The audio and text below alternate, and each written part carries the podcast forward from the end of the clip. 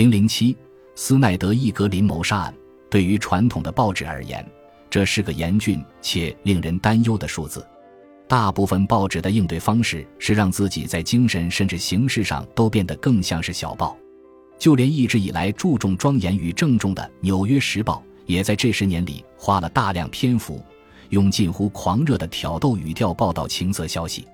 所以，一旦像艾伯特斯奈德被谋杀这样的案件出现，所有的报纸全都表现出了同样的癫狂姿态。相比之下，犯罪者异常蠢笨。毫无吸引力和想象力这一点反倒无关紧要了。当时的新闻人达蒙·鲁尼恩将其戏称为“蠢货谋杀案”。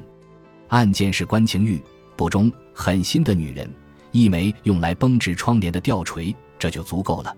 这些就是能让报纸大卖的东西。斯奈德·格雷谋杀案获得的报道力度远超同一时期的其他任何案件。直至一九三五年才被布鲁诺·豪普特曼绑架林德伯格的孩子一案超过，但就对社会流行文化的影响而言，就连林德伯格绑架案也远远比不上这件事。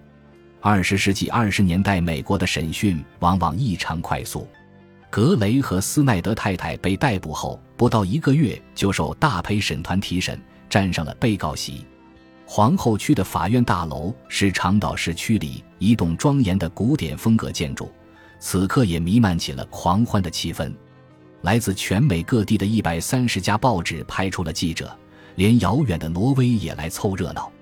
西联公司架起了有史以来最大的电报交换机，比总统就职典礼、职业棒球总决赛上用的还要大。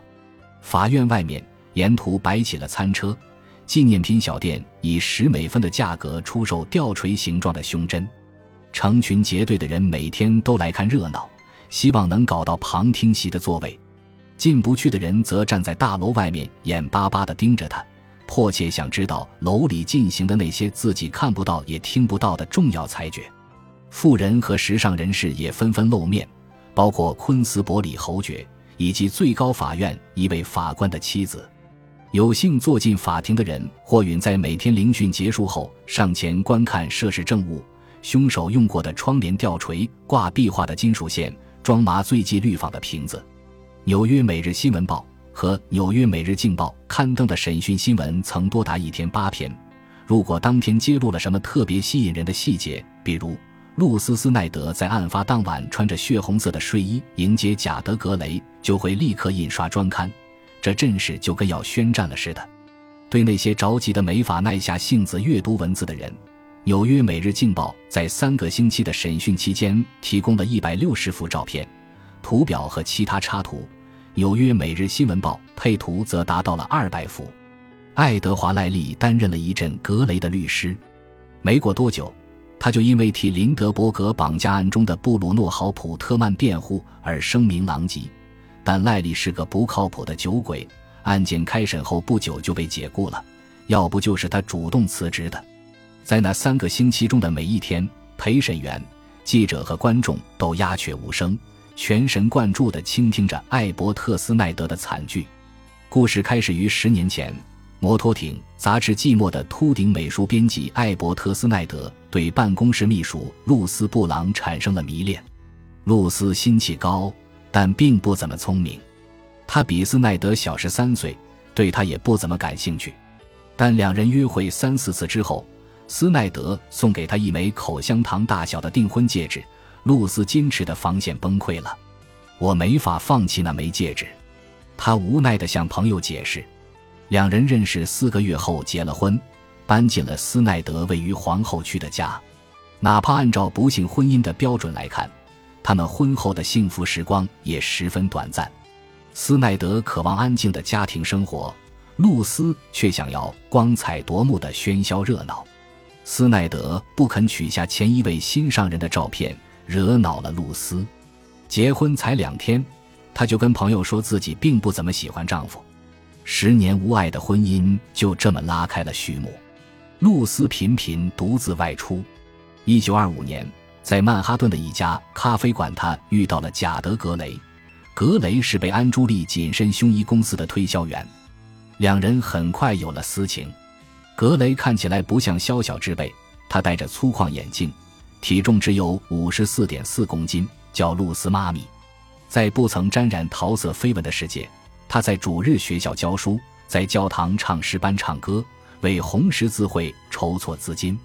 因为对自己的婚姻愈加不满，露丝欺骗不知情的丈夫签下一份带双重赔偿条款的寿险保单，万一丈夫遭遇暴力事件，露丝便可领到近十万美元的赔偿金。此后，她一直坚持不懈地确保此事发生。她在丈夫晚上喝的威士忌里下毒，又在他吃的蛋奶水果点心里下毒。当然，记者们对此事也大书特书。可毒药没能放到斯奈德先生，他便用碾碎了安眠药放进蔬果汁，并假称为了健康让他服了氯化汞，甚至还试着用煤气熏死他。只可惜，事实证明毫不知情的斯奈德先生坚不可摧。无奈之下，露丝只好向贾德·格雷求助。他们一起设计了一场自以为完美的谋杀。格雷先搭乘火车前往纽约州中部的雪城，入住奥内达家酒店。并确保有很多人看见自己之后，悄悄搭乘返程列车回到城里。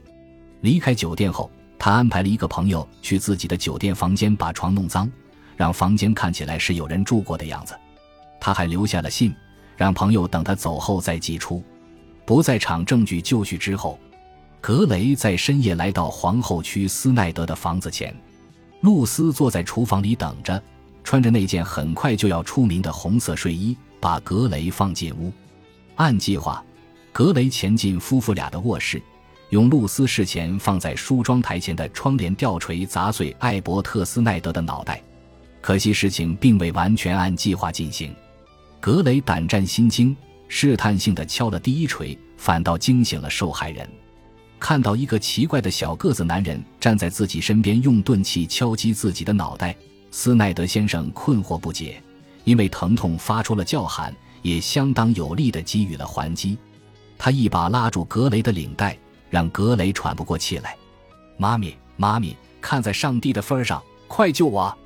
露丝·斯奈德从挣扎的情人手里夺过吊锤，猛地砸在丈夫头盖骨上，斯奈德先生便没了动静。之后，他和格雷把氯仿倒进斯奈德先生的鼻孔，用金属线勒死了他。这两件事中，露丝都帮了忙。之后，他们拉开整个屋子的抽屉和橱柜，让他看起来像遭了劫。但两人似乎都没想到要把露丝的床弄得像是有人睡过。格雷松垮垮地绑起露丝的脚踝和手腕，让她舒服地躺在地上。他还设计了最狡猾的一招，在楼下的一张桌子上摆了份意大利文报纸，好让警察以为入侵者是外国颠覆分子。就像马萨诸塞州等着被处决的萨科和万泽蒂，这两人都是臭名昭著的无政府主义者。事情都办好以后，格雷吻别了露丝，打了一辆出租车进城，搭乘火车回到雪城。格雷以为，就算自己受到怀疑，警方也证明不了什么，因为四百八十千米之外的雪城有他确凿的不在场证据。遗憾的是，长岛的一位出租车司机记住了格雷。因为格雷搭车的车费是三点五零美元，却只给了五分钱的小费，哪怕在二十世纪二十年代，用五分钱来表示感谢也太小气了些。所以司机迫不及待地想要指证他。警方在奥内达家酒店追踪到了格雷，面对警方的怀疑，格雷表现出一脸惊讶的样子：“这是怎么回事？我连超速罚单都没吃过。”他自信满满的说自己整个周末一直在酒店。不幸但也很有趣的是，他居然把返程的火车票的票根扔在了废纸篓里。一名警察把票根翻捡出来并质问他，格雷立刻招供。听说斯奈德太太把罪责都推到自己身上之后，格雷歇斯底里的坚称他才是主谋，而且是斯奈德太太威胁自己要向他妻子告发他的不忠，逼迫自己与他合作的。很明显，他和斯奈德太太的情分走到了尽头。正因为民众对这次审判的兴趣如此浓厚，整个事件里没有任何一方面遭到忽视。读者可以了解到，主审法官汤森德斯卡德每天晚上回到在长岛的庄园时，他养的一百二十五只宠物狗会冲出来欢迎他，然后由他亲自喂食。还有人注意到并郑重地加以报道的是，所有陪审员的年龄加起来正好五百岁。